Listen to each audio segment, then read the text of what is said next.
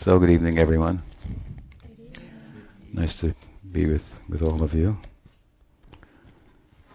Any question tonight? Mr. Sain, Prabhu. There's probably going to be a few more this guys so one could could last a while, but we'll see. With further emails. Yeah. um, all right, I was at a festival with I don't know 1,500, 2,000 devotees. Festival Ki Jai. Yeah. Sadhu Sangha Ki Jai. Jai. And uh, I see different levels. You know, we're all doing the same things, but some people really move along quickly. Vaisheshika was there, and Giriraj Swami, and there's there's a lot of really nice devotees. So I'm wondering, what is it that that drives bhakti? We're doing the same things, but some people really take to it much more quickly. Some move along more quickly. Um, so that's the general question, and then if you think it's appropriate, some things personally about you. you're, you're taking it pretty seriously. I was I was wanting to ask this of, of some of the devotees there. I'm like, you know, why is it that, but it didn't seem appropriate in such a big It's like a personal question, but how how do we move along? What is it that that helps us really progress? Well, you know, I think the answer is fairly simple in, in a sense. To use an analogy, you know, all the flowers in the garden don't blossom at the same time. For that matter, they're not all planted at the same time either. So, um, um, Rupa Goswami in his Bhakti Rasamrita Sindhu has also explained that um, Bhakti Rasa or Rati, hmm, Rasa is a condensation of Rati. Um, like a, like a ray of the sun. Hmm. Surasattva Visheshatma Prema Suryamsu Samebhak. So uh, Suryamsu, an Amsa, ray of the sun of Prem, that is Rati. But in order to turn Rati into Rasa, he says, requires some previous participation in previous lives hmm, to reach that kind of uh, uh, condensation, if you will, and intensity of practice. What is Rati mean? Rati means bhav, another name for bhav. So, well, uh, there are, of course, in Uttam Bhakti, this is um, the term that Rupa Goswami uses in his tome Bhakti Rasamrita Sindhu, Uttam Bhakti. Uttam Bhakti is also called Ananya Bhakti, Ananyas Chintayanto Mam Yejana Payupasate, Tesham Nityapayuktanam Yogachamam Bahamyaham, for example, in the Gita. Or it's called Keval Bhakti, hmm, it's called um, Shuddha Bhakti, hmm, different names, but um, uh, so it all means, Ananya means no other. Uh, Bhakti hmm, is also a term used in in Bhagavatam. Savaipum saparo dharma yuto bhakti hoksajay. Ahoituki pratiyatayatma samprasidati. So causeless, no other means no other Nothing else is causing it. It's exclusive. Uttam Bhakti. So I think maybe Rupa Goswami coined the term Uttam Bhakti because there are many different kinds of bhakti. But when we speak of Uttam Bhakti, Keval Bhakti, Ananya Bhakti, Shuddha Bhakti, it's all the same. These are all synonyms for the same. If you take the Gita, for example, one of the ways, of course, for understanding a book is you read the beginning and you read the end, right? Hmm? So what's in the beginning of the Gita and what's in the end. Um, for example, when Krishna starts to speak in the second chapter, what does he say? Uh, he chastises Arjuna. He says, um, hmm, no, Asocham anvasocham pragnivanam shabaste katasum agatasum cha nanu sochanti pandita. Pandita, nanu sochanti pandita. Don't lament. Pandits, learned people, don't lament. Right? He opens more or less with this. And what does he end? Hmm? Sarva dharman pritaja mamekam sharanam raja aham tvam sarva papebhu na?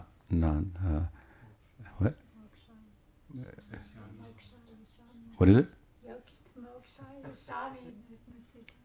Yeah, just so same thing. Hmm? Don't worry. Hmm? He says, Don't worry, be happy. this is the Bhagavad Gita. So, uh, uh, it, so you, you, look at the beginning, you look at the end, and then you, there, there's other things too, but um, relative to the to, the, to the, the, the, question and answer as I'm giving it, another way of understanding the book is what is repeated throughout the book. Hmm? So if you study the Gita carefully, you'll see Ananya Bhakti is repeated throughout the book. When he begins to speak about yoga, he says, Neha Bikramana Shusti Pratibhaya Vidite Swalpamapi Yasya Dharma Satrayate. Hmm? So this is about, he's beginning to speak about yoga, but he says about this yoga, hmm, there's never any loss. So it means it, it, it cannot be a yoga that's driven by the gunas, because what's driven by the gunas will end up in a net loss, whether rajagun, tamagun, even sattvagun unto itself. So karma is governed by sat by rajagun. Hmm? Uh, Gyan, yoga, they're governed by sattvagun. But under themselves, obviously, nothing from the from within the gunas gives you purchasing power within the nirguna. You have to get something from that side. Hmm? Grace from that side. I think we talked about it yesterday as a visa. You might even have a passport, but so what? Hmm? Have you got a visa? Go back. Hmm? So bhakti means visa, so to speak, coming from that side, right? So it's nirguna. That's part of your question. Well, you know, what is bhakti, kind of? So what is bhava? So it's um, it's of course uh, um, a uh, uh, uh, so again to the Gita. So he begins his talk about yoga with, if you study the verse carefully, he's talking about bhakti. Then he goes on to talk about nishkam karma and so on and so forth, dhyan yoga and gyan yoga and karma yoga, and then he ends that section on yoga with what? Hmm? Yoginam api sarvesham madgatena daratman shadavan bhajate yomam sami yukta He's talking about bhakti yoga. And then he goes to the middle section of the Gita, and he seems to be talking about himself. I am this, I am that. Seems very kind of, well, the first six chapters is all about you, the conclusion of which is you're amazing, right? He's talking about the Atman. He says it's not this, it's not that. can't be withered by the wind, can't be drowned by the water. Uh, it's not dividable. It's uh, so on and so forth. And in the end, he says, "What can I say? It's amazing. Hmm? That's charge it. It's ama- You're amazing." So it's nice to hear. You know. Okay uh, he brings us in, so to speak, a very, very good preacher there. And then in the middle middle chapter, suddenly starts talking about himself, and you think, I, don't, I like hearing about me, but I don't know if I like hearing about you. And you you sound a little full of yourself, you know. Also, I've, I've met people got a little put off by the middle chapters. He seems a little, you know, egotistical. Everything kamaham sarvasya prabhava mata sarvam. But actually, Krishna's not talking about himself directly. The middle chapters are about bhakti. Hmm? Ultimately, they conclude with Manmanabhavamad Bhakto Madhyajimam Namaskuru, which is the Rajavidya, the king of knowledge, the Rajaguhyam, the secret of secrets. Just so happens that if you're going to talk about bhakti, you have to talk about the object of bhakti too, which happens to be him. So he has to talk about himself. He's going to talk about bhakti. But if you study the middle chapters, you see he's really talking about bhakti, and he gets pretty emotional. Hmm? You're getting you know, into, into the ninth chapter, there's mixed bhakti mixed with yoga, eighth chapter. Bhakti, bhakti mixed with karma. He comes to the ninth chapter. It's bhakti and bhakti, and he says, and and uh, there's this, there's some like this, some worship like that, some some don't worship me. Hmm? Right? He says there. What does he say about them there? Um, ninth chapter. Um, they think that my body is material. Hmm. Huh. There you go. So then he says, however, he said, now he's coming on strong. He says, hmm, there are others. Hmm? Mahatmanas tumam parta, daivim prakritim ashrita. Right? And what do they do? Uh, they uh, satatam kirtayantomam. Hmm? Right? there. uh, they're, they're always chanting. He said, he said there, there, there are those. They're, they're, they're Mahatmas. They're big souls. That mean they're very generous. They're, they're, they're, they're givers. The more you give, the bigger you become. That's the mystery, right? Life proceeds really not rationally, but mystically, because it would seem that rationally, if we were to give away, we would have less. But our experience is that when we give, we become more. Hmm? Although we can't hold it up and say, "See, I got this, I gave," but people become attracted to givers. They're bigger, they're full, they're, they're, so. So he says they're Mahatmas. They they work under the Daivim Prakritim. That means they're under the influence of the Swarup Shakti, not the Maya Shakti. Daivim Prakritim, the Swarup Shakti. They're moving in this world, hmm? Creating the good fortune of others. They're doing kirtan. And he goes on, of course, he gets very emotional speaking about them. He says, and ultimately he, he, he says, and what? He says, hmm, Apichad sudaracharo bhajate mamananyabhak sadureva samantabhya samyak vyavasito isa. He says, not only does he say, don't criticize my devotees, even if you find a blemish in there. He says, chipram bhavati dharma masashat chantanagachati. Hmm? He says, glorify their faults and you will become righteous. Hmm? That's pretty emotional.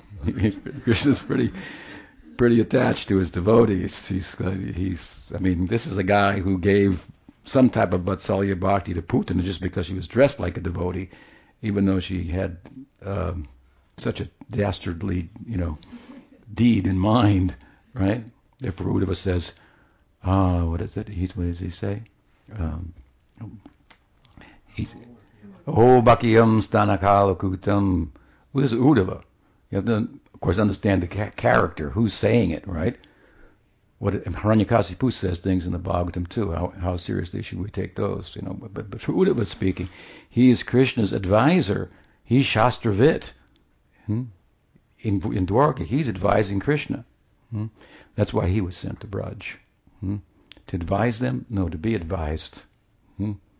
To take it to uh, another level. And having gone there, having seen the condition of the devotees in Ananya Bhakti, in in in uh, Gyan Shunya Bhakti, hmm? Bhakti unencumbered by by knowing even. Hmm? Then what? He said, "Oh, who in their right mind would worship anyone other than Krishna?"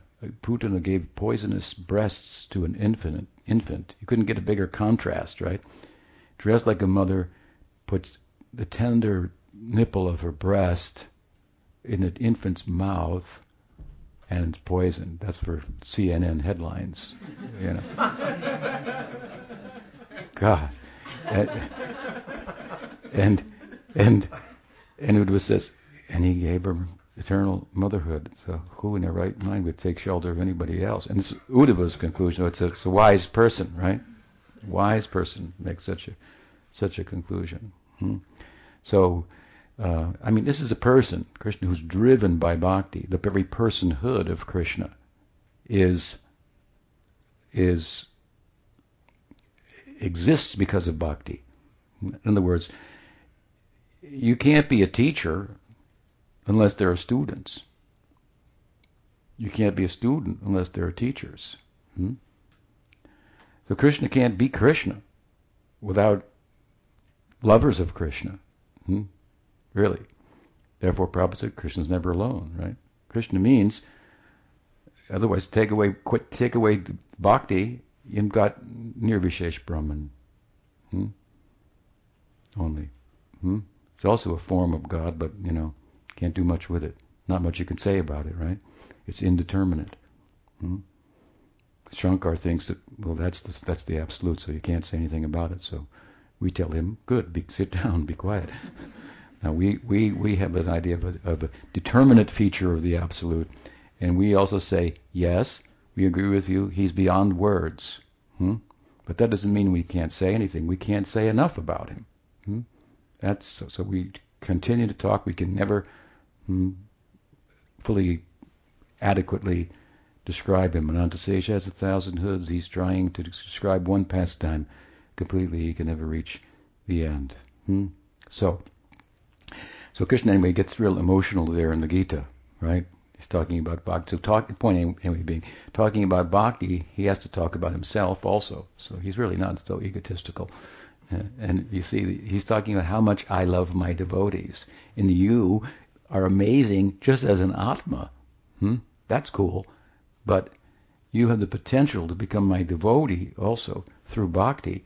And then my position, I've been talking about my, my position, he says, is that I'm subordinate to you. Hmm? If anybody criticizes your faults, then I will criticize them. Hmm? I've got your back, so to speak. Hmm? So he's quite quite friendly, actually, quite friendly. So you know, then you move further, and, and so point being that Uttam Bhakti, Ananya Bhakti, there are verses in all the sections of the Gita, so it's something that repeats itself. So Bhakti is taught in the Gita directly and indirectly. Anvayad Bhyam. Hmm? Chaturshloka Bhagavatam says. You should search it out directly and indirectly. So the text of the Bhagavad Gita, for example, works that way. It says, this is Ananya Bhakti. This is not Ananya Bhakti. This is some other kind of bhakti. This is some other kind of yoga. Hmm? It works like this, and then the, so by talking directly about its virtues, and then indirectly talking about it by talking about something that's less efficacious, hmm, that endears someone to him less, and so forth. Right? So it's really only about one one thing, one subject, Ananya Bhakti. And Rupa Goswami uses the term Uttam Bhakti, right? And he says that in this Uttam Bhakti, there are three divisions.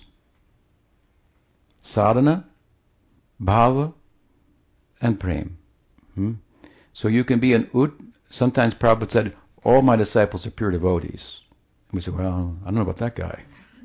I'm sure I am, but so what did he mean by that? So, um, so this is one, of course, way of explaining. They're all Uttam Bhaktas because they're all Uttam Bhaktas of the sadhaka type because they all embrace as an ideal Uttam Bhakti, which marginally describing, as Rupa does, is uh, devoid of karma and gyan. In other words, they anyavilashita shunyam gyan karmadi anavritam anukulena krishnanushilanam bhaktir uttama. Hmm? So when he says devoid of karma and gyan means they have an ideal that they want bhakti not for acquiring something of the world, nor do they want bhakti just to get out of the world. They want bhakti for its own sake. They've identified with this ideal which they've gotten through sadhu sangha. Hmm? They got this idea. They're not up to the ideal, but they've got that's the ideal that's driving them. Hmm? Hmm? They're still under other influences, but this is their ideal.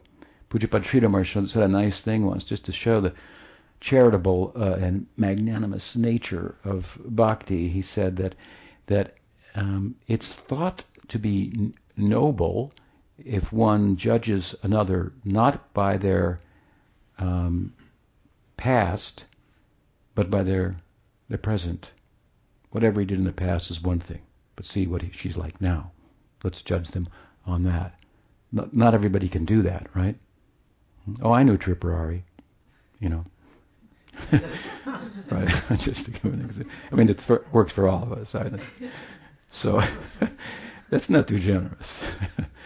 um, so but Pujapad Sridhar said, Sridhar said that how Mahaprabhu was more generous. He says, we shall judge a person not by her present, but by her ideal by which she will become. Hmm? Hmm? My ideal is Uttam Bhakti. Th- this is, of course, what you talk about dri- what drives Bhakti. This is what drives Rag Bhakti. Rag Bhakti is, of course, what Mahaprabhu came to give to the world. This is the external thing that he came to do. It's said that he had internal reasons and external reasons. The external reason is the Yuga Dharma, but if we look carefully at that, he took that Yuga Dharma, which is Nam Kirtan, and he wove it together with a wreath, with a, making garland of prem. Hmm?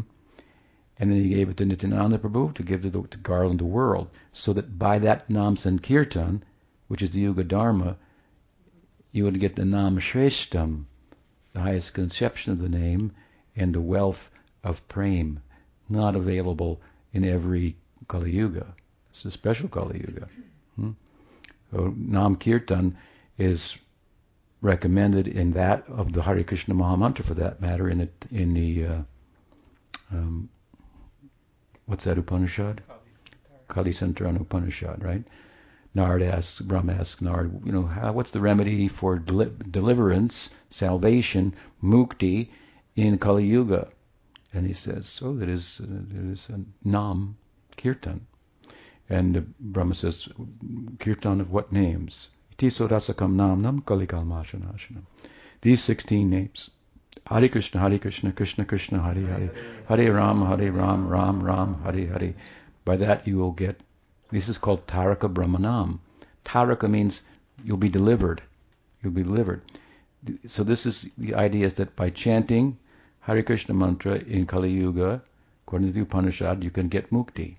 Hmm?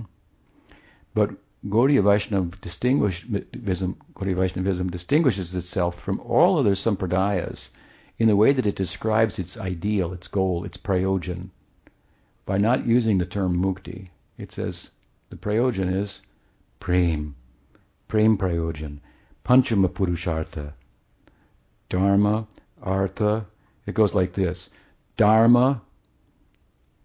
It goes like this: dharma, artha, kama, moksha. This is the varnashram. Moksha, yeah. Let's not talk about that too much. When, if you do, you disappear anyway from the world for all intents and purposes. Hmm?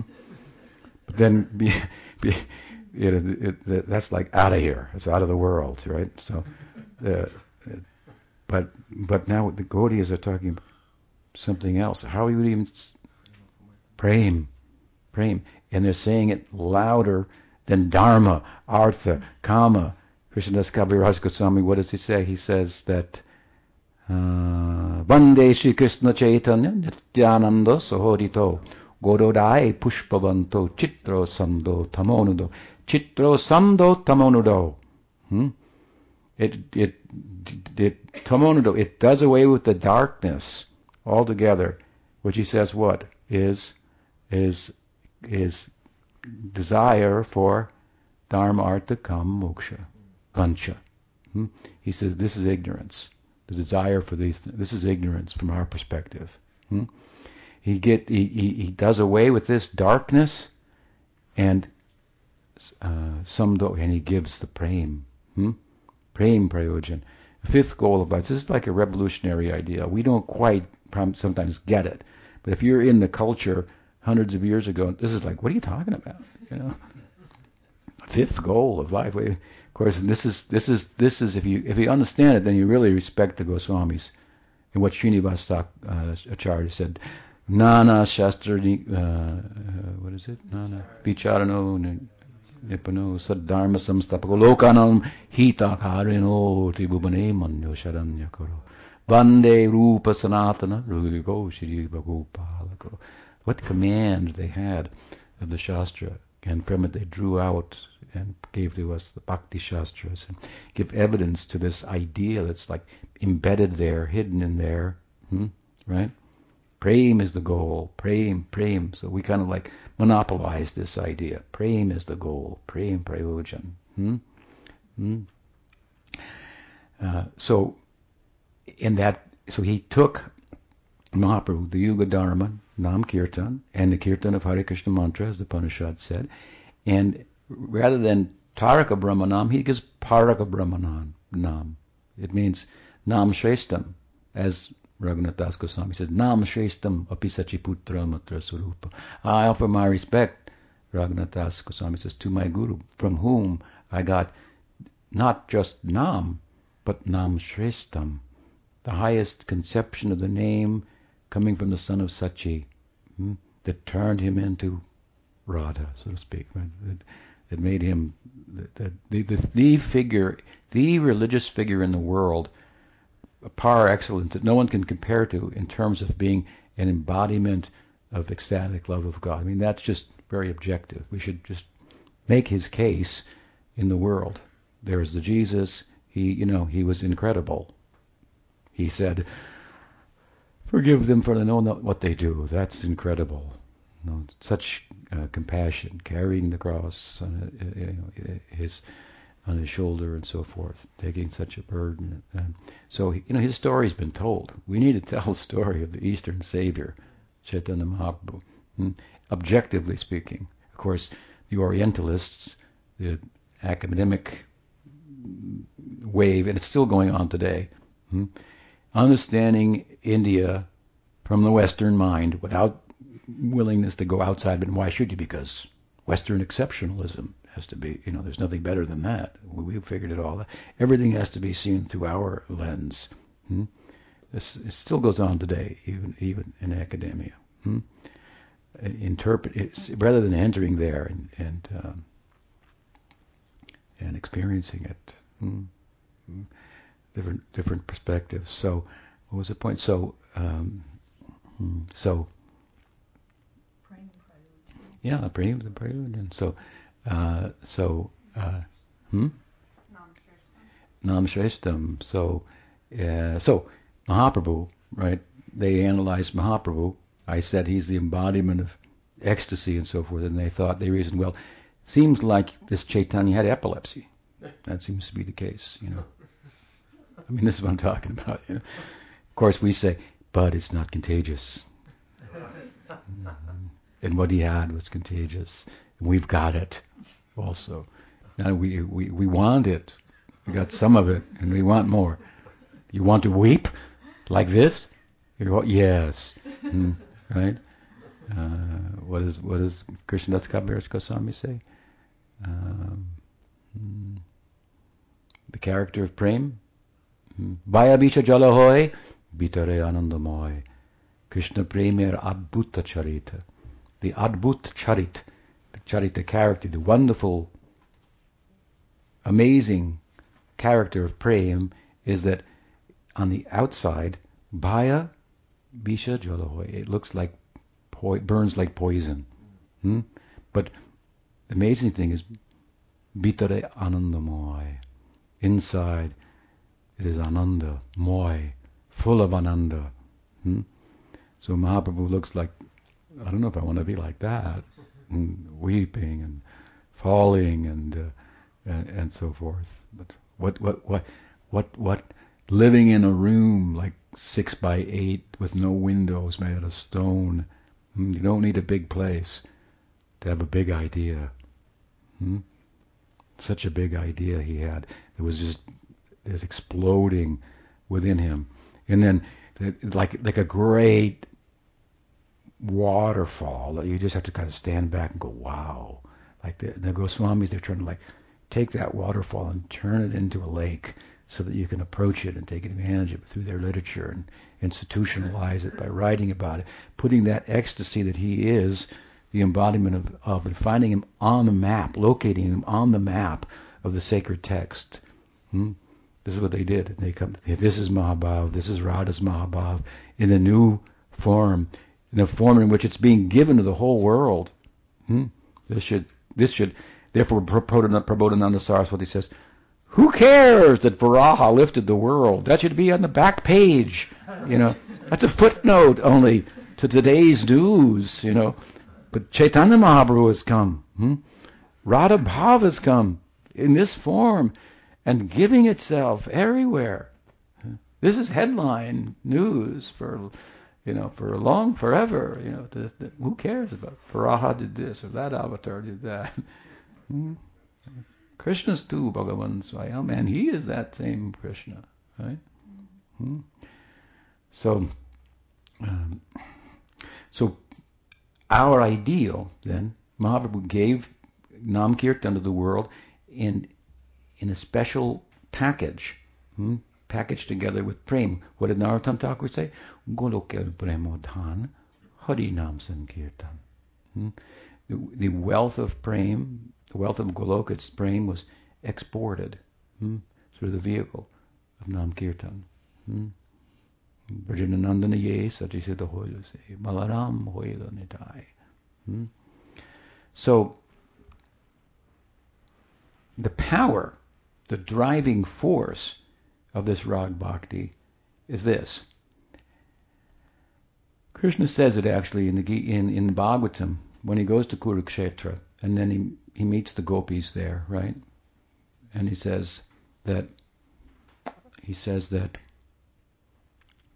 Mai Mai Bhakti Bhutanam Amritatvaya Kalpate.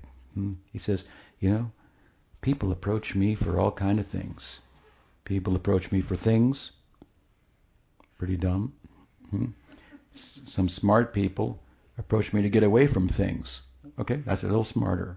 Hmm? Because attachment to things is the womb from which suffering is born. So they want to get away from things. They want they want eternal life.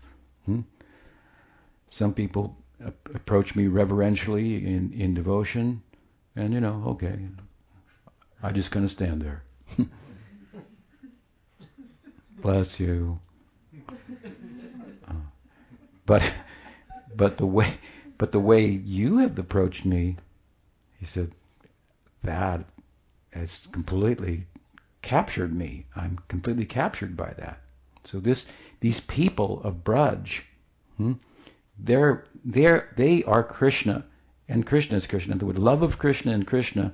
This is the Chintya Bed, Bhed. Radha and Krishna, two bodies, one soul. Hmm? Mahabhav, hmm? Rasaraj, Duyekurup. Mahabhav, Rasaraj, the two, Duyekurup. I mean, the two are trying to become one. Hmm? The problem with Radha and Krishna trying to become one in love, because in love you want to become one with the other person, right? The problem with their trying to become one is they come so close to to one another that Radha starts thinking she's Krishna, Krishna starts thinking he's Radha, and there's two again. So it's just it's a problem.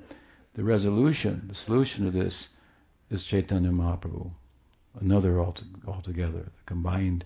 This is what Ramananda saw. Hmm? Hmm. This is what he saw. Ramananda Sambad, that's the Gita of the Chaitanya Charitamrita. Hmm? Hmm. Just like, take the Gita out of the Mahabharata, what have you got? Hmm? Take Ramananda Sambad out of Chaitanya Charitamrita, you still got a lot there, but but this is this is telling the story, what, what, what it's all about, who Chaitanya Mahaprabhu is. Rasaraj, Mahabhav, Dui, the two, Ek Rup in one roop, in one form, and distributing it at the same time. So, so this is what Mahaprabhu came to give the world. This is called. He wants to give the opportunity to enter into his inner realm. He, he's he's trying to explore the depths of his own inner realm that his own Leela uh, didn't allow him to do. He couldn't taste Radha's experience of himself from her vantage point within that Leela, so he had to expand and create another Leela to, to make it possible. So it's really like way, way inside Krishna Leela. This is where Gaur Leela is. Way inside there. Hmm? So, Mahaprabhu was giving this to the world just by by the fact that that he can't control it, so to speak. I mean, he, obviously he went about it systematically in one sense, but it's overflowing. His pursuit of that ideal, that ideal is overflowing and touching others, and so forth. So, so point being, prema is our ideal. Now, what is this? This is rag bhakti, right? Hmm? Rag bhakti. So, what is the what is the driving force? Hmm? Krishna said, like I mentioned to the gopis, people want to approach me for all kinds of things. Hmm? But what you're approaching me for, this is what really makes my boat float. You know, this makes me tick. This is like uh, when when my friends wrestle me to the ground and say, "You're not so strong." This is, this, I, I like this. When my mother chastises me, it's sweeter than the Vedas. The Brahmins singing the Vedas. When my lover won't let me into the kunja, hmm, uh, this this is this is his own world. This is where you know he doesn't have to wear sunglasses, right? He's a star, and he's everywhere he goes. People, oh, are you going to get your autograph? Uh, got to wear sunglasses. At home, he can take them off. He's Swayam Bhagawan. Swayam means like um, as he's himself. He can be himself here. Hmm? You can be yourself at home with others, and what and and you're however special you are, eh, that's outside the house. when they're inside, yeah, yeah, and that's a feature of yourself. Okay, yeah, you're a big guy out there, but you're home. I know what you like. You eat this. Go to sleep now, dude. he feels these people. They know me. They don't really know me. They think I'm important, big, but actually, this is my real nature. And these people know I feel comfortable with them. So these, he's letting us into this realm. Hmm. So the point is that nobody's interested in this. People approach God for all kinds of things, but they have. When was the last time somebody asked, "What does God, you know, what does God want me to do, and what's my mission in this world?"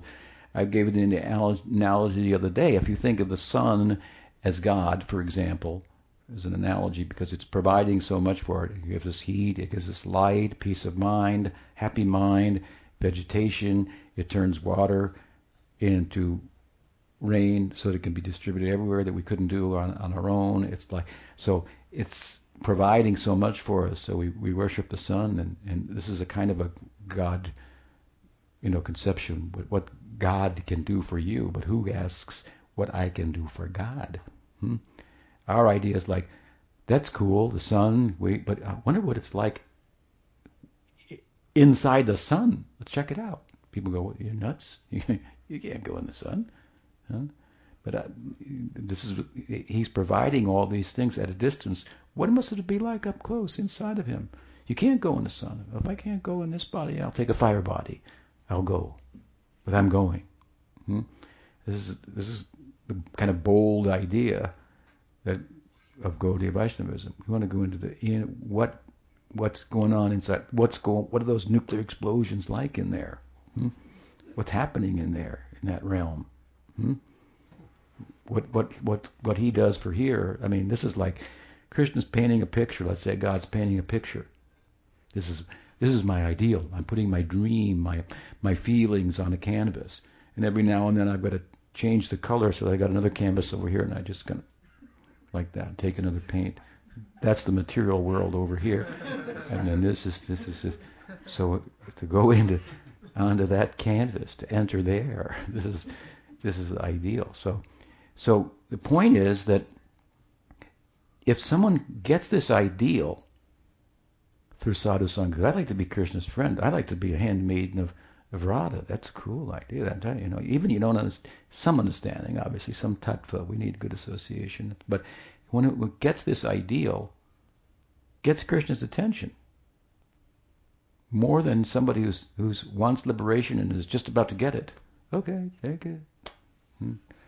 But they want this. They want me like this. They they want to be like like like Rupa, like like Lalita, like Sridham, Sudam. They want to be like. Hmm? This is not a selfish idea, if you understand who these people are, hmm? right? So this, what the, this is what, in a very basic sense, drives rag bhakti. You want, you have this ideal by association, and you have this ideal. You have it. You may not have thought about it. So you probably have if you've been listening to me for a while, but you may not have thought it out that well. But if I start telling you what it's like to go to Vaikuntha, you go, I don't think that's so cool.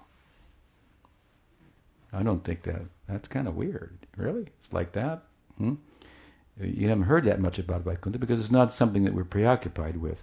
There are some pradayas that are preoccupied with it, and it's it's if you start hearing about it, you think, I don't know, that doesn't sound like yeah, that's not for me.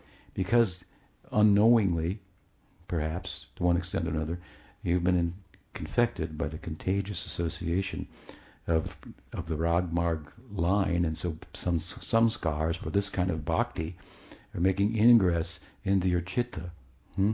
and they're becoming disposed towards this. Now that needs to be just just um, nourished, nourished by further sadhusanga and subsequent practice, and so forth. So the rati, the rati, the bhav that we will get this is the seed of that comes from sadhusanga. Hmm? Hmm? So there's sadhana bhakti.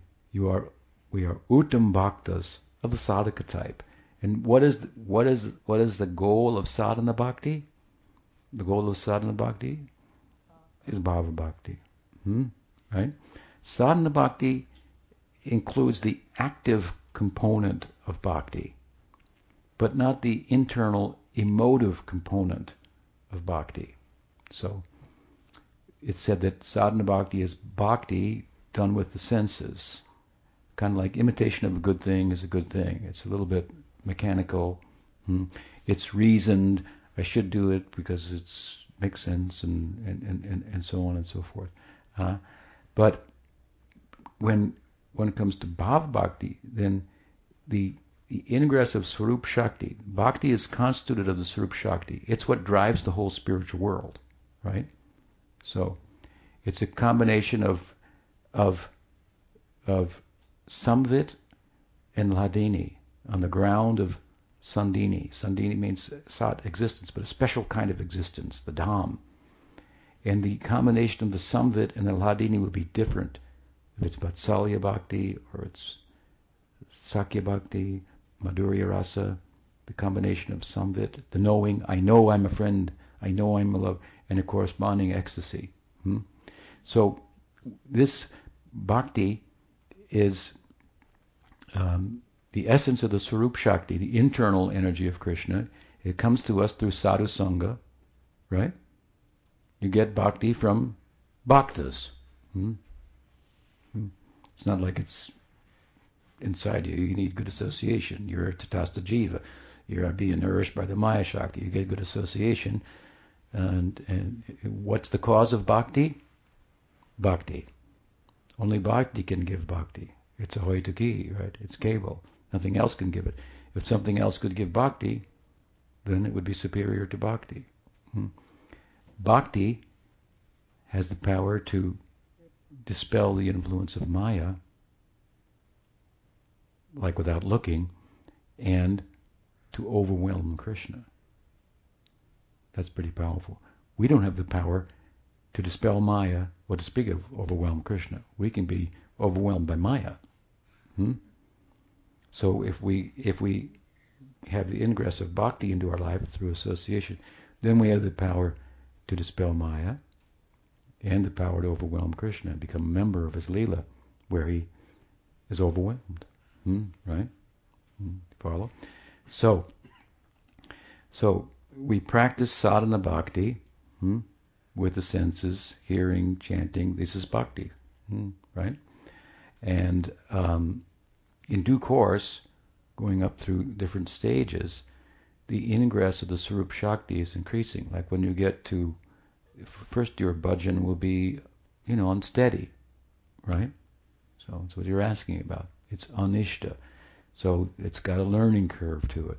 There's ups and downs because bhakti has made ingress into your life through sadhu sangha, and then your subsequent practice of doing what the sadhus do, hmm, because you, you you like them. But uh, other things are there, right? You've been you've ha- you've been on a particular trajectory, like a train going in a different direction, perhaps, and some devotee just kind of stood in front of the, t- the tracks there. Stopped the train, and, and, and, but you got some, you know, momentum, so you're like still going forward in the in the train there, in the in the car or something like that. So the, the trajectory has has been going on since the time without beginning, anadi, right? So there's two forces in the world. Karma is in the the force in the world, also the force of bhakti is in the world. That's why Krishna comes pick up those devotees who can't bear his separation anymore and whose separation he cannot bear anymore. That's the Prakat Lila. He collects them up. Hmm? Right? And then other people get, get to hear about it, right? A few lifetimes later, they're taking birth in it as well. Hmm? So this is, there's always devotees in the world. There's always sadhakas in the world. There's no beginning to the world cycles. There's no end to the world cycles. You're never going to liberate the whole material world and end it. It's one of the Shaktis of Bhagavan. It has no beginning, it has no end. You have no beginning, I have no beginning, God has no beginning, hmm? no end. Hmm? In the material world, the glue that brings together, fastens together the jiva and the Maya Shakti, that's called karma. Hmm? And bhakti Mahatmanastu Mamparta Daivam Prakritamashita, moving, Mahatmas moving under that influence, hmm, they can separate the, you from that glue, take out the glue, right? And so, and, and they, of course, they, and then they, how they do that? By gluing you to themselves. Therefore, Kapila Dev told his mother, that attachment for ordinary people, family, friends, and so forth, when transferred to a sadhu, that attachment which becomes the cause of bondage becomes the cause of, liberation. Hmm? This is peculiar about bhakti as we understand from uh, Chaitanya Bhakti. We advance not by vairagya, by detachment. We don't advance by detachment. We advance by attachment. We don't advance by vairagya, we advance by sangha. Or we advance by vairag, a special kind of rag. Hmm? There's another way of understanding vairagya. Vairagya, in terms of detachment, is a byproduct of bhakti. Hmm? It's an anga of gyan. It's not an anga of bhakti, but it will it will show up in bhakti. Janayati ashu vairagyam jnanam chairahoitukam. Hmm? But the way that we advance is by by sangha, by attachment to devotees, attachment to bhakti. Hmm?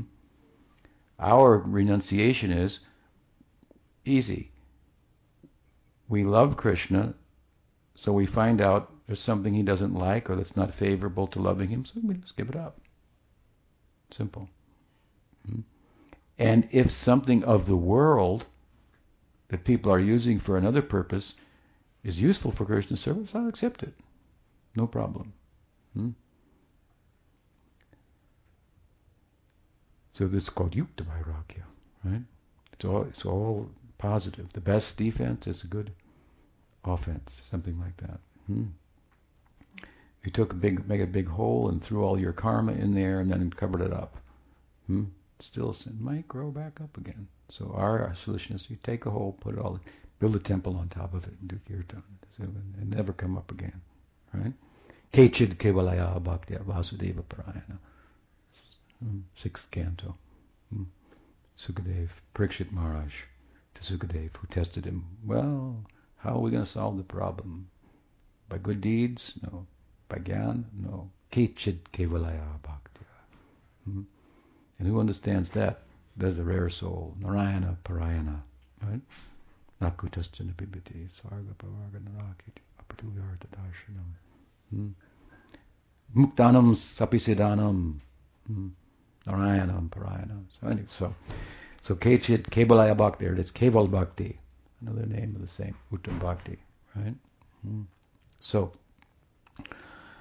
uh, so by association with sadhus of a particular kind, then this is the seed then of the rati, that you will attain, and you realize that at the time I, I got this kind of seed, and I, as my as my progress, as I progress in my practice, I start to understand what's happening to me that's unseen that I didn't know. Though that this is what's ah, I'm getting it now. So, so obviously, it's a, there's a there's a there's a gradation, right? Hmm? Um, we, we, we, we, everybody is progressing. This is your question at a, at a, at a different uh, at a different rate. It seems so. What's what's driving it, and so forth. Hmm? So at some point, uh, typically, then the the bhajan, the the bhajana kriya, the practice is, is unsteady because you you're going at a certain pace with a certain momentum, and now bhakti's come, but still that momentum is there. You know, so um, uh, habits learned in youth are difficult to overcome, right? Hmm. So mostly the reason this is your question why some devotees are mm, don't seem to be making as much progress well because um, they're still in the stage of anishta bhajana kriya which is a learning curve hmm? so there's going to be ups and downs hmm? and what's the best thing that they can do hmm? to overcome this ups and downs and make their practice steady nishta is association. That's what the Bhagavatam says. It says, Nasta prayeshu abhadreshu nityam bhagavata sevaya. Bhagavati utama bhaktir, bhaktir bhavati. Naishtiki means nishta.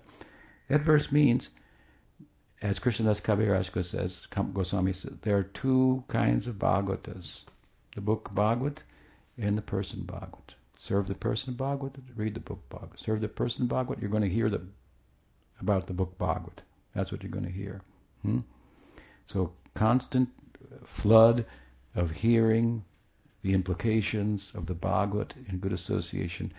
For most devotees, those devotees in the stage of anishta, they will advance more by the time they take advantage of such association than they will the time they spend in the practices. They don't have the capacity yet to go deep in the practices and draw from it as much as in good association things are drawn out of them or place put in them and, and, and so forth. So you can go a whole year and make less advancement than you can in one sadhusanga, a good association festival, a good good tattva, and, and, and, learn and so forth. So this is the this is the fire by which we're cooked gradually. So if I come in and say, "Mom, when's dinner?" It, it's coming, and well, it's not even on the stove yet. You know, well, you know, once it's on the stove, it's gradually going to cook. You know, so you need the stove, you need the fire. You, this is what this is what drives the practice. In early stages, sadhu sangha drives it more than anything else. It starts the car, hmm, and it gives it a push as well. Hmm, right? Hmm. So, and then of course Maharaj gave a nice lecture the day on what is sadhusanga. So it's not just like, hey, let's go to the festival, or what, you know, and, and I, haven't seen you in a while, Haribol, you know. And, uh, I mean, that's there too, but I mean, it, it it's it's uh, it means really associate with advanced devotees and right and who are affectionate and like-minded and these things sadhusanga. You know, you have to look at this ang of bhakti and refine it. Hmm and see, am I actually engaged in sadhusanga, am I, or not? So, but this is what will drive uh, their um, their progress. Steer them, uh, give them uh, like um, eyes to see with, and, and, know what's ahead, and, and, so on and so forth. Uh, speaking the Bhagavad, speaking the Bhagavad. This is um, this is an argument. The Bhagavad. You see, Shraddha, faith, right? Is what you need to tread the path. Ado Shraddha, Tata Sadhu Sangha. In the beginning, Ado Shraddha. Hmm, Shraddhavan Janohe, when what is it? Bhakti Vinod says another song.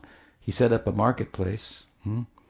Nityananda Prabhu, and he was selling the holy name. What was the cost? Was it celibacy? No. Was it no intoxication? No. That's good, but no. Hmm. What was it then? What I mean, such a valuable thing. What was the cost? Just your shraddha, just your faith. Hmm? Oh. Hmm. This is what differentiates Mahaprabhu's teaching from everything. I mean, you need faith to do anything, but here you only need the faith. But what is the faith then? Hmm? Faith in faith in the argument of Shastra, faith in the idea that there are things that I cannot know hmm, unto myself. Hmm? I don't study the Shastra to make it fit inside of my head. I study it to get out of my head and beyond my head, where my head can't take me. Hmm? Can your head take you to anadi? Beginninglessness? It's kind of like, uh, no, it doesn't fit in there, you know.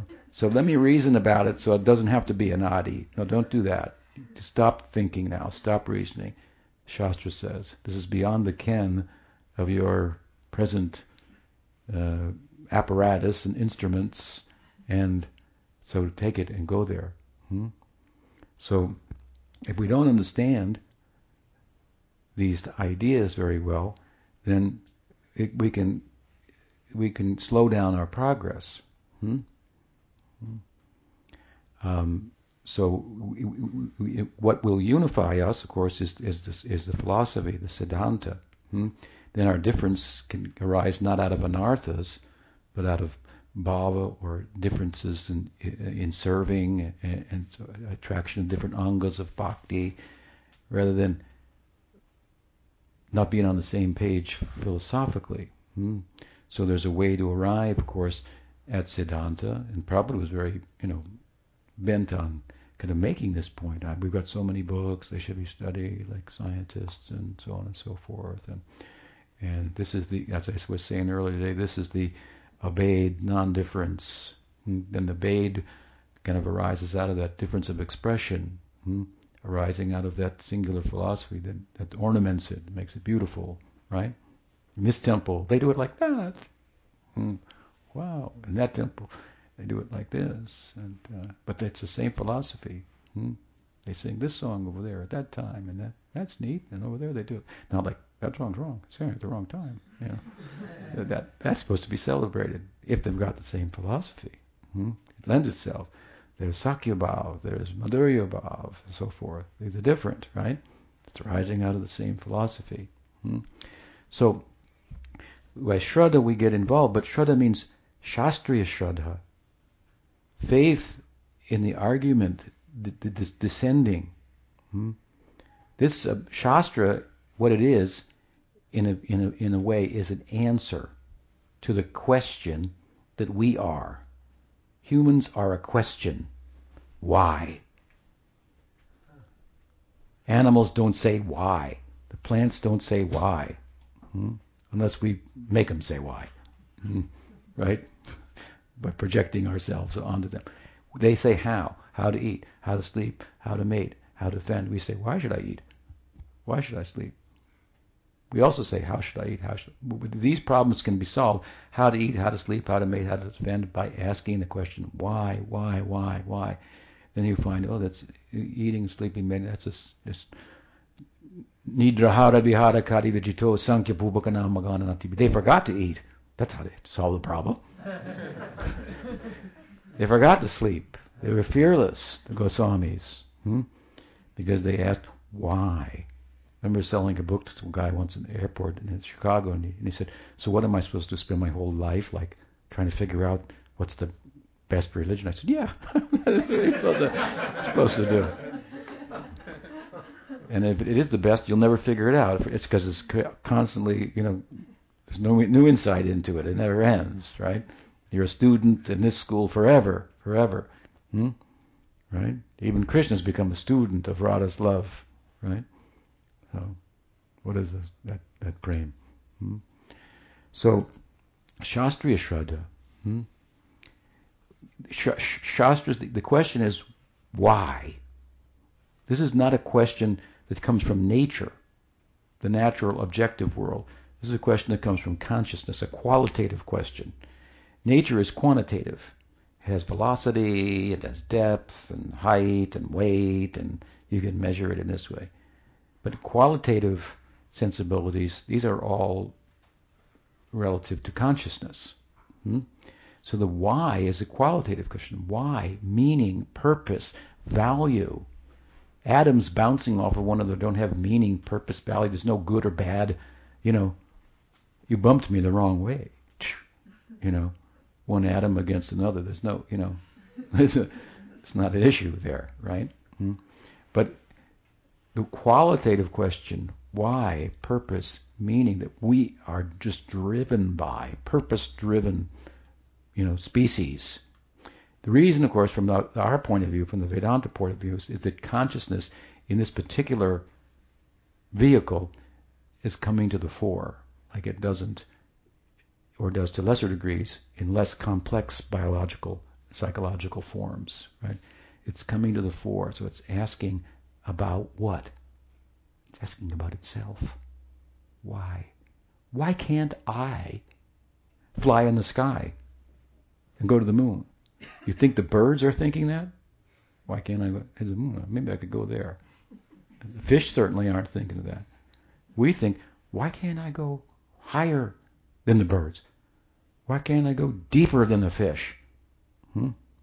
And so we make a submarine and a rocket ship and so forth. Because what's driving that is that the fact that we're not bound by the physical world. And we're starting to, and ourself is coming to the fore, and so it's, uh, but we don't know it. Hmm? So we try to do it by expanding the world. We're constantly trying to expand the physical world so it will fit, because it doesn't fit. Hmm? We're trying to make it bigger, and they lived happily ever after. Only in the movies. We, we're just trying to make that happen. Hmm? We're celebrating constantly every second that we expand the limits that were previously thought to be our limits. So, you know, if you go one ten thousandth of a second faster, you get a gold medal. Everybody's celebrating one ten one ten thousandth of a second faster. Redneck headlines. We, you know, we're breaking new ground. So this is the Atma trying to be itself in, in the physical world, just not fitting, just doesn't fit. Hmm? So now every species of life has an answer to the basic questions built into their species: how to eat, how to sleep, how to mate, how to defend. If you're a skunk, you stick up your tail. You know, it's you don't have to make have a planning session about it. It's built in. It's limited. It's relative to a point. You know, you can defend yourself, right? To a point. Hmm? So in human form of life, we are burdened, if you will, by the why question. This is it. And this question cannot be answered by nature because nature is quantitative, not qualitative. So this answer has to come from consciousness itself, from deep, from what more of what we are a unit of, so to speak, right? So from the nirguna world. This is revelation. So the answer, Shastra is the answer to the question that we are. Why am I? Hmm? And it's meant to take us, it's meant to make us rational and engage us in trans-rational practices. Hmm? Practices make to make us reasonable. It's reasonable to conclude that attachment is a is a source of misery. That was the Buddha's conclusion. He was a pretty wise guy. Hmm? If you're attached to something, you're gonna. It's gonna. It's not. Well, Krishna says it in the Gita. He sums the whole thing up. Dukkhalayam ashashvatam. He tells Arjuna the world is dukkha, full of misery. Is what the Buddha said. And it's as if Arjuna, it's as if Arjuna thinks, well, you know, I kind of like it. Hmm? And then he says, well, you can't keep it. Shashvatam. So now what? Hmm? You like it? Well, you can't keep it. Oh, now it becomes a problem. But I like it. Yeah, but you can't keep. I told you it was miserable. there it is. This is in, in a nutshell. Hmm? We're the kind of people that just can't, we, we can't be comfortable with that. You know, we got to go beyond. Hmm? And there's methodology. So Shastra then you know, it, it, it, it's answering to the question that humans are and and making us rational and engaging us in a in, in a methodology that's trans-rational, that picks up where reasoning leaves off. Chanting Hare Krishna is not a rational exercise. It's not irrational to chant. It's reasonable, hmm? but it's it's trans-rational. It, so it can take us where reason can't. Reason cannot, unto itself, break down the doors of heaven and get in there and make it heaven fit inside between your ears. I'm sorry, it just doesn't fit. Even you don't fit between your ears. What to speak of God? Hmm? So this is idea. Faith is is is a is a beautiful thing. It's it's really it, it's beyond reason. People think, well, if you don't have reason, I guess you know just your faith, your belief. Uh, but reason to be beautiful hmm, must become an assistant, attendant to faith. When reason is serves faith, then it becomes beautiful. Hmm? That's called Shastra Yukti. When Prabhupada said no mental speculation, he meant no kevala Yukti. That's the modern world. You take philosophy and unhinge it from revelation, whether it be the Eastern, Western revelation of the of the Jesus of Nazareth, for example, or the Eastern revelation, different forms of it. Okay, fine. Hmm? Um, Bhaktivinoda was a theistic perennialist, so okay, other, traditions have value, whatnot. So, so now, at a certain point in European history, they unhinged the Renaissance, the the the the, the, the, the what do they call it? The Enlightenment period. They call it. So they unhinged reason from revelation and we are free to just think it out. And so then you could think yourself away, existentialism, or you could think, I don't have a mind, I'm just a brain. Hmm? I'm just a machine, I'm just a robot. Really? And you want and you want to debate with me about it? And, and, and there's no right or wrong, and, and there's no action. Hmm? So that means there's no right or wrong thought. And you want me to debate about you? You know, have a nice day. You know, you don't look like you're having one. if this is your, we have a so that you could see that just the mind just unto itself, reason unto itself. It come up with some very um, unreasonable uh, conclusions, just kind of like masturbating itself. Hmm?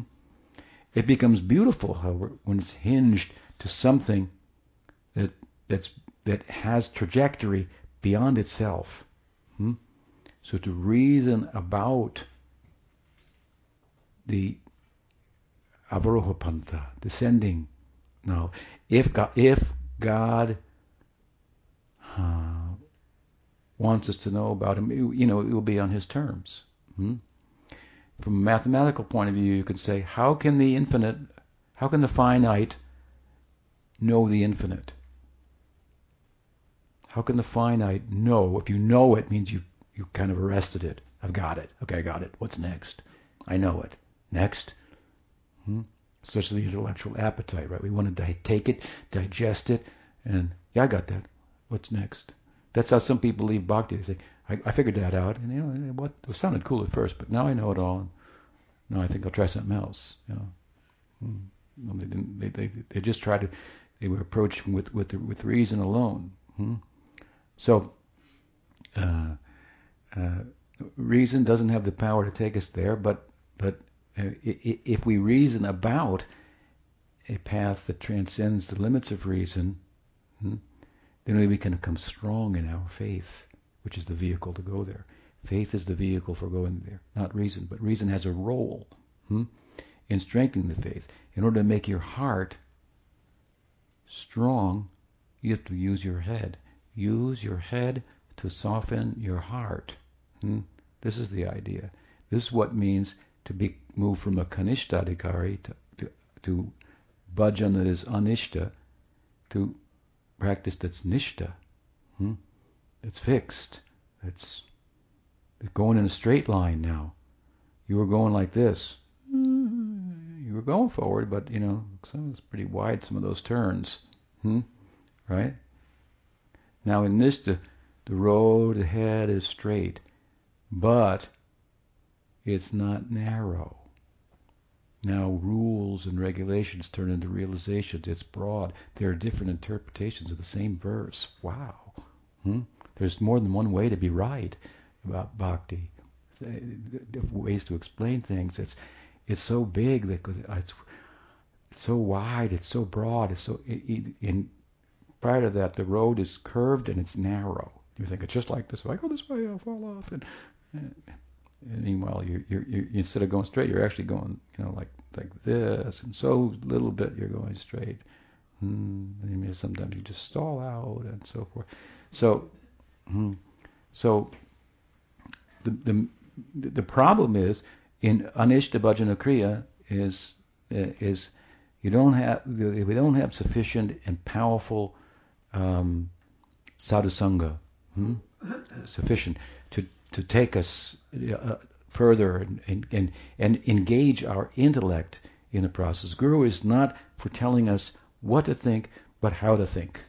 How to think. This is not for not thinking. Don't think this is for, for okay, I'm tired of thinking. Can you just tell me how to do it? Hmm? So I don't have to think anymore. No, you have to think. Hmm? It's a challenge. You have to use your intelligence in Krishna service. You have, you, sadhana is an art, it's a skill. You have to be skillful. It's not just a blind thing. Hmm? Right? So not what to think, but how to think. It's a challenge. Hmm? It's, it's, this is a great challenge. If you're not challenged, you don't make progress. Sadhus are meant to challenge us so we make progress. It's not just meant to go, everybody happy? Let's just chant. Let's not talk philosophy because then there'll be different opinions and that's not good. Let's just chant, you know? Just uh, well, Bhakti Vinod said that's the whole problem at his time. He said there are all kind of people chanting, born as Gaudiya Vaishnavas, and they don't know the Siddhanta. They're not getting any Sambandha Gyan, and they're not getting much results either. They're chanting, but they're not getting much result. Just to give an example, if you don't have some basic Sambandha Gyan, you're going to do Nam Aparad. You're going to make aparad because you haven't got Sambandha Gyan. I mean, most people have that. I mean, I've been shared with that, but then they have to look deeply at what, what all those aparadhs are and so on. Anyway, so so this anishta stage, this is the question: how to make turn this anishta stage into nishta? Hmm? Hmm. And you know, and if you have an environment that subtly is anti sadhu sangha, even in the name of sadhu sangha, that could be that could be a problem. I mean, like in my own life, I saw that um, Prabhupada, when he departed from the world, all, almost almost all of his disciples um, had faith in other leaders. Hmm? Like when I was when I was the leader of the, uh, you know, the, the uh, I was one of the leaders of the, like in the Radha Damodar party. I think I had like 90 brahmacharis or something in a, two buses or something. And they, they would have done anything I said. I mean, anything I said they would have done hmm? without without any questions. I'm not saying I'm not saying anything I'm great or anything like that, and this has nothing to do with that. But that's the kind of faith that Prabhupada created. Hmm? Hmm. So it, the good devotees, they just they just okay, must be he's representing Prabhupada. We just we just, we just go with that. Then come along, he finds out that that well these guys were not representing Prabhupada. Hmm? Big problem, right? Big problem. So then you, the solution to that, however, is not a reaction of, of being so cautious or, or like, well, I'm just going to stick with Prabhupada because Prabhupada, I know he was real. So, okay. So I don't trust anybody else and I'll stick with Prabhupada. Hmm? That's not the solution. The condition that Prabhupada had us in when he left was a healthy condition. We were ready to support others. Oh, they're going to lead. Okay, we'll support them. Let's give them a garland, whatever. You know, let's go for it. You know, we Prabhupada had us in that space that was good for our progress. Unfortunately, just just a little bit of history here, a slice of history. Some of the um, representatives were less than um, capable to walk in those shoes in, in a way that was that nourished us sufficiently. Hmm? And so there was a reaction to it. But a reaction to a problem is not a solution. Hmm? And if you if you only live with a reaction, which, which by which you, you start to unknowingly, perhaps unconsciously, develop a lack of faith in sadhus, advanced devotees. Don't look for them, you know, because burns once, twice shy. You can develop a samskara for avoiding sadhusanga. Hmm?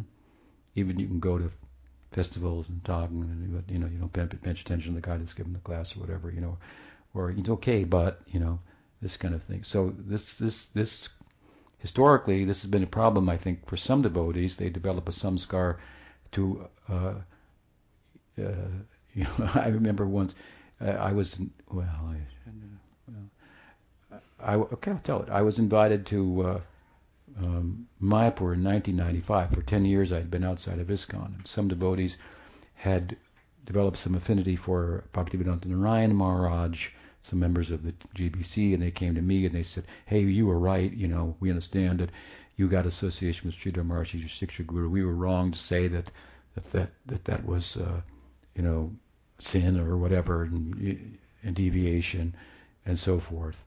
Um, and so, you know, we want you to come to Mayapur and, you know, help us make the case because we got our Siksha Guru and we understand this point. Point. I said, well, I can support you and I don't know about your choices, but what you know, philo- philosophically, you know, sure, uh, sounds sounds great. You know, let's change the whole you know thing. So, but when I got there, they all just caved into this kind of pressure of the of the of the community at, at the time.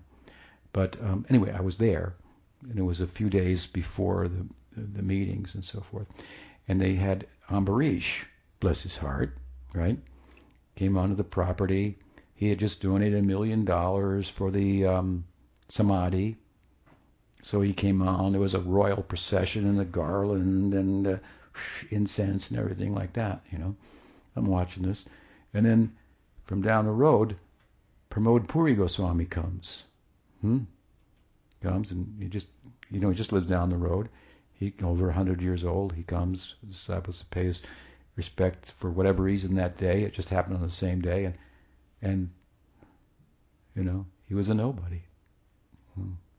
He was a nobody. All right, and I looked at that and it was just like, wow, that is like something's wrong here. You know, That's, it should be done, and it's not Ambarish's fault or anything like that, but. Hmm. And he, I, mean, I, mean, I know Puri Maharaj. I, I, I knew him. I, I, I brought, you know, uh, I was, uh, the, uh, you know, Ramdas, Mandala Publishing. Uh, he used to be a disciple of Hansu, but I took him to Puri Maharaj, and he got initiated there, and then he funded Puri Maharaj's mission. This is, you know, many years after Prabhupada disappeared, and he published books and, and so forth and did a nice thing for the for the community. So I had some small role in that. I'm happy to, to, to say. But so he was a very um, extraordinary uh, person, hmm? um, certainly worthy of having the, the association of. Uh, I mean, when when he was at the at the time of the passing of Bhakti Siddhanta Saraswati Thakur, the Thakur asked for the song Sri Rupa Manjari of Narottam Thakur to be sung. So Kunja Babu, who later became Tirtha who was the manager of Gaudiya Math, asked Puri Maharaj to sing because Puri Maharaj was a kirtanir. He had a very beautiful voice. So he began to sing Sri Rupa Manjari Pada. And Saraswati Thakur stopped him and said, No, I don't want a sweet voice. I want a voice with realization. And he said, Let Sridhar Maharaj sing. So Sridhar Maharaj had a cracked voice, and you know, but he and everybody went, Whoa. Hmm. And Puri Maharaj, from that day on, he said, I accepted Sridhar Maharaj as my Siksha Guru. He didn't think, hey, wait a minute here, you know, who's he? Or and when you would mention Sridhar Maharaj's name, he, go, he would go like, huh? Oh, Sridhar like this. Hmm. And he would do the same for Prabhupada. This beautiful story about him and Prabhupada, because initially, early on, when Prabhupada came to America, he, he, he, Puri Maharaj was amongst others who were a little doubtful about whether they should eat food cooked by these Westerners. Now we would think that's offensive and weird, but you know, there's kind of like a good reason for it. We were weird, you know. you know, I mean, there's it's it's, not, it's somewhat understandable.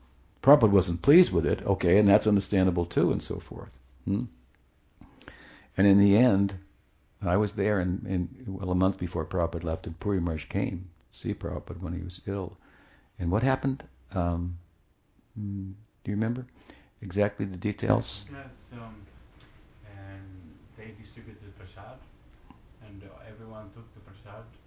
Uh, didn't take it; they left before the prasad was distributed. Only Srila Maharaj sat to take prasad. No, this is different. That's a different thing. Oh. Prabhupada said he wanted to give him a give Puri Maharaj a gift. Oh, that part. Yeah. yeah. that comes later when, yeah. because Prabhupada he Puri Maharaj wanted to build a temple, so he asked Prabhupada to give a donation to for his building of the temple. And then Prabhupada uh, wrote back to him a letter said, "But you don't accept prasadam from Westerners, so how this money is also contaminated." So yeah. yeah. That was the early history. That's early. So so then when in Vrindavan when Prabhupada is leaving the body um, um, Puri Maharaj comes to see him, and Prabhupada is asking for excuse. Forgiveness. Excuse me, yeah. Yeah. For for forgiveness, and, and it's very sweet exchange. and then Prabhupada says after the meeting, he say, I want to give you a gift, and I want to give you some prasad. So then, uh, okay, he sits and take a plate of prasad comes, and he eats and they say goodbye. And when he's rode back, yeah, where was the gift? Yeah, Puri much. He wanted to give me a gift, and then he realized the gift was the prasadam. hmm. And he oh he tell that story over and over again, and and how Prabhupada, you know, enlightened him or something, and get, get, get, you know took him to another level of understanding, and he was just so like full of affection for for Prabhupada and the subtle way in which he which he did that in the context of asking forgiveness himself and so forth. And this is a beautiful thing. I mean, I was I'm really blessed to have had the opportunity to see some of these bad people, you know, that you know a side of Prabhupada that a lot of us didn't get to see. Like we ourselves, you know, we're many-sided, you know, what, what, what and, and not everybody knows every side of us, right? This is another side. When you're brothers, you argue with them, you're upset with them, but it's, it, it's that's not the end of the story, right? Hmm? We've had arguments before, you know, so we don't. That, doesn't continue. But there's something deeper that we're involved in that transcends all of that, right? Hmm? Certainly true with Prabhupada and his uh, his uh, associates as well. So. So at any rate, somehow we went into that, but sadhusanga, anyway, is very important, right? And and and if we don't, if we, yeah, so if we develop samskar for avoiding sadhusanga, we really like put ourselves in a hole. Hmm? We we and, and, and I was we were saying we were speaking earlier. You know, some of us Prabhupada's disciples are obviously uh, adults. I mean, we're all adults in the room, but we're like old people. So, you know, we we're wise, you know, enough experience to be able to, you know, take some good over here and leave what's not, and you know, not make more of it than that, you know, um, and expand the association, sadhu sangha, hmm? and and let their unity come by philosophy, the right teaching. And it's you know we might have ideas that aren't that aren't correct. It's possible. hmm And and if we find out and it's demonstrated to us, we let's say for example someone says, well, it's not like this. You know, you you you you you, you fell from Vaikuntha. You know, because Prabhupada said it. Of course, he said the opposite over here. You know, we know all that stuff, right? But someone says just just keeps insisting. No, we fell from yeah, we fell from Vaikuntha. You know, Prabhupada said it, you know, but he said this, but no, Prabhupada said, you know, if we fell, you know, um, you have to ask, you know, what what is the philosophical, you know, point, the necessity that you're finding that you have to, or is it just that Prabhupada said it and you took it that way and you can't let go of it, or is there a, a philosophical, you know, reason why you have to have fallen? Give us a, you know, that, that will fit with the rest of the philosophy. Or is it just your emotion that you thought it was like this and your own ego is involved and you just can't let it go and, and, and so, you know, that's what sadhu sangha is for. To break that. So it's not just there to pat you on the back. Sadhu sangha is there to challenge us, to challenge our understanding, to present it in a way with a new language even that you haven't heard before. To go, I don't know, I don't have to try. Did you see that? So what, what did he mean by that? And you got to pay attention and so forth. This is what sadhusanga is. It challenges our understanding. So if we don't afford ourselves that, hmm, then it's difficult for us to make progress when we're still in the stage of anishta bhajana kriya. Hmm? You take someone like Vaisheshika, well, you know, he's not like that, for example. He, he's very you know, prone to take advantage of good association, right? I mean, I know since he was 16 years old. and he lives down the road from me in California. We, we supply his temple with ahimsa milk, 50 gallons a week. Hmm. So, um, uh, and you know, I mean, he, he I mean, he's his own person, but I trained him in some ways too. We had a good good association. We we used to associate in a certain way, read the books, distribute them, you know, understand the meaning, you know, we were like the first people to read the Chaitanya Charitamrita, you know, hot off the press before it was even, you know, printed in, in mass. Advanced copies were being sent by Rameshvara to me in Chicago. Me and and a couple others reading them, you know. So we, we were, you know, we were known for book distribution, but if you didn't know it, we were known for reading the books really well too. I mean, it was uh, so. So and some people can, of course, now you know you, you come to the fact that also well, everybody's you know coming is from from a different past. So some people are are from the previous life. They're they're they're they hit the ground running here, you know, for in this lifetime. Some people you can tell he's coming for the first time. You know, he can only understand so much. Okay, this person has samskar for bhakti. He or she can understand more, and so forth. And so the teacher has to be able to see that and teach accordingly, and so forth. So you know you have that background, right? Hmm? We're not all starting on an equal plane here, so to speak. So that's one of the reasons why some will progress faster than others. But other that aside, if we don't take advantage of all that is really going on and don't understand it very well, then we're going to hinder our progress, especially in the stage of anishta bhajana kriya. And that, that that's the stage where where where it's problematic. When you come to nishta, okay, then you're you you've just climbed a hill, and it's hard getting up there. But now you're, at the top, and it's just the same distance to go down the other side into the valley of prem, but it's all downhill from there, and you can see it at a distance. So now ruchi, asakti, and bhava. So from sadhana bhakti to bhava bhakti. So sadhana bhakti, we basically do bhakti with our senses and take advantage of sadhu sangha, of sadhus who have a feeling for the whole thing, who are doing kirtan out of feeling rather than out of philosophy. Hmm? Right? Or imitation of a good thing. Hmm? And so from nishta comes comes then and ruchi nadanam najanam nasundarim kavitam va jagadish kame Mama Janmani Janmanishvare Bhavatad Bhakti Pita. These are the higher stages of sadhana. Ruchi, Asakti, then Bhav, right? So Bhav Bhakti means that the ingress of the Swarup Shakti that's there from the very beginning, through sadhu sangha and your practices, has reached a certain pitch now that that it the emotional component of bhakti is kicking in. Now your hearing and chanting is driven by bhava, by feeling. Hmm?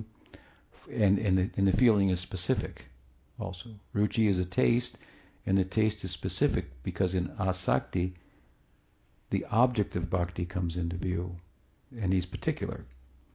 If your taste is for Sakhyarasa, you're going to see Krishna in a certain way, and certain qualities of his many qualities are going to stand out. If your taste is, is coming through Madhurya Bhav, that kind of sadhu sangha, then the, then the object of your love, when he comes into view in asakti, is going to look a little different. There's other qualities that are going to stand out. Hmm? Right? So ruchi is, is, is a taste for bhakti, an attachment for bhakti, hmm? And asakti is attachment for the object of bhakti.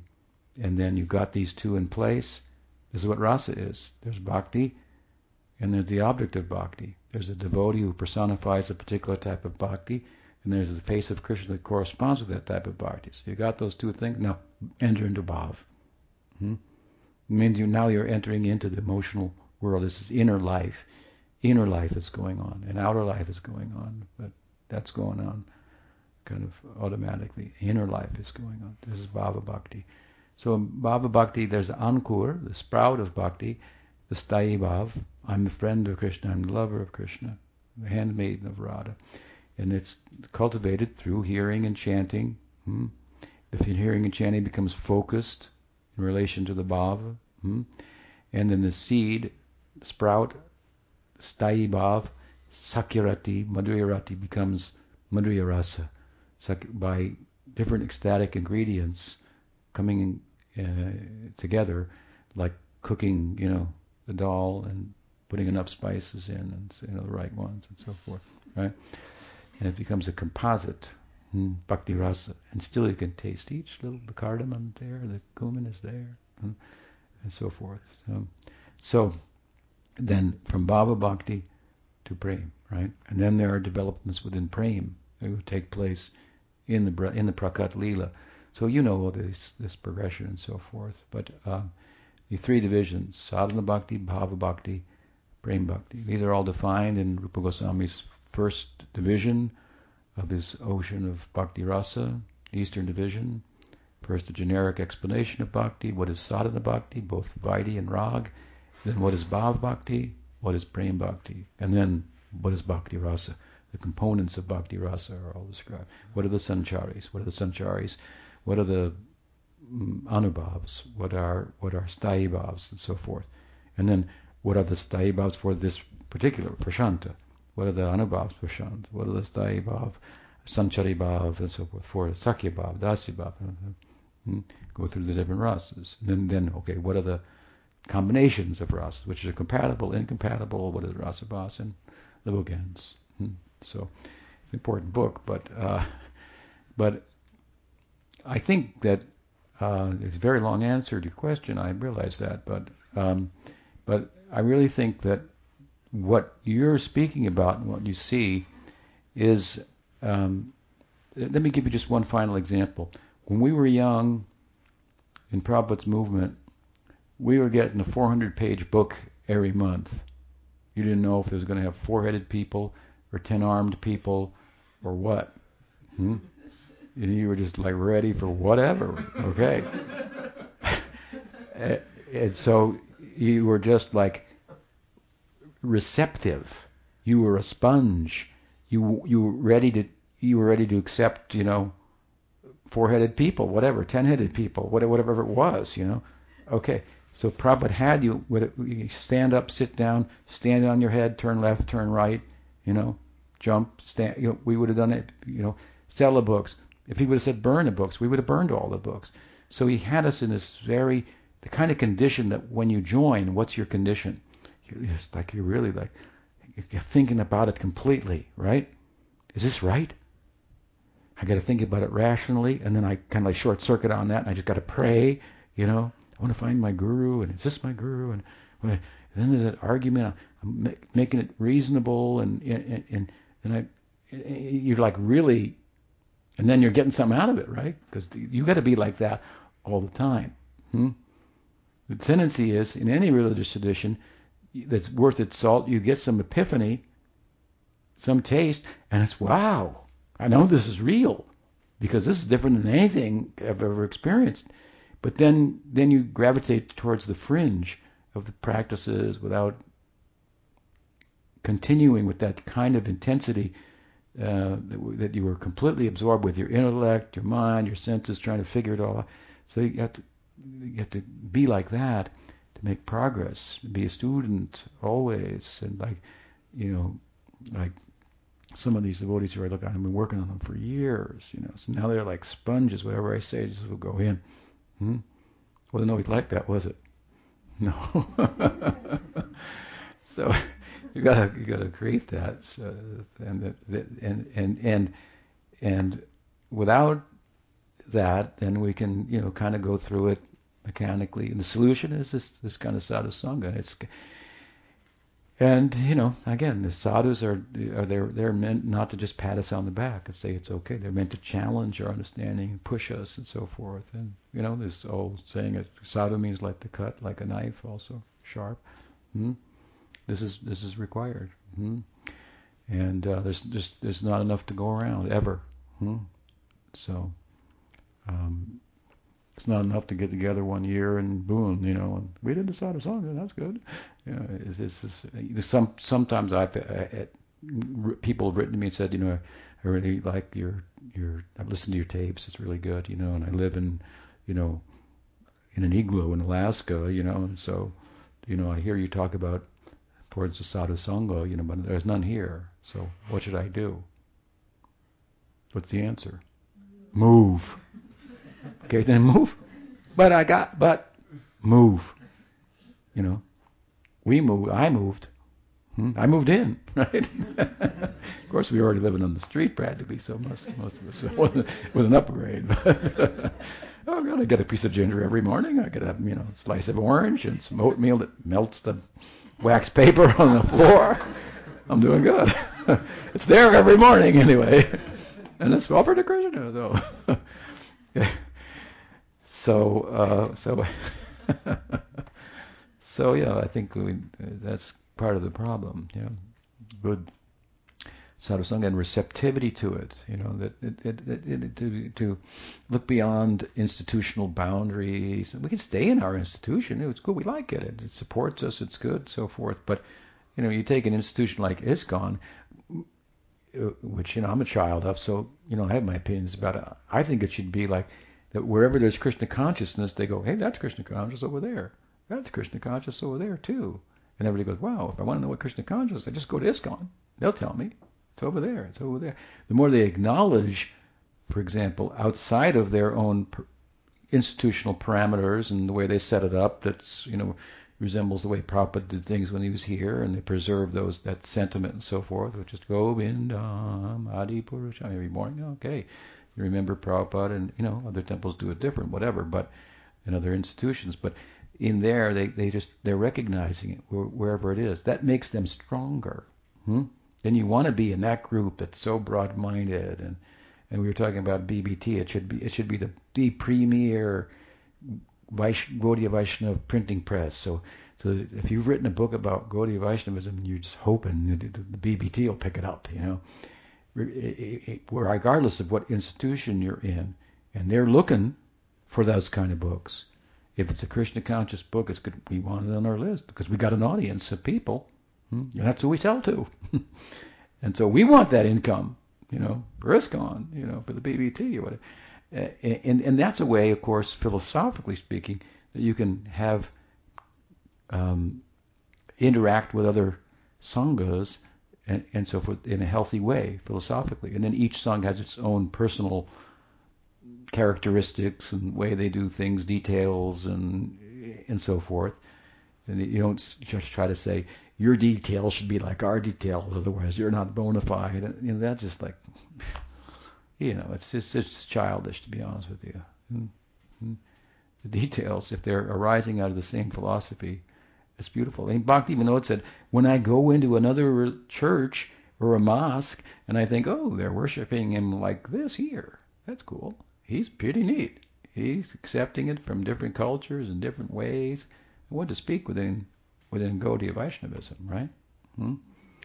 So this this idea of sadhusanga and the implications of it and so forth should, should be it's it's it's uh, it's it's beyond uh, beyond borders sadhusanga hmm? sadhusanga is the border that is the border hmm? that is the borderline hmm? wherever there's sadhusanga uh, outside of that I won't go outside of sadhusanga hmm? institutional borders they have their purpose and their value hmm? but within the Gaudiya Vaishnavism, the different institutions, that, that's not determining the philosophy. That's just determining how we're going to practice it and apply it and so forth and and so on. Hmm? If I can't, and and and, and, yeah. So anyway, sadhusanga. Ki jai. Radha ki jai. Mitra Sen ki jai. Gaur Premanande Haribol. Vanchakopatarubhyascha kripasinduve patitanam pavane bhavishna bibnamo namah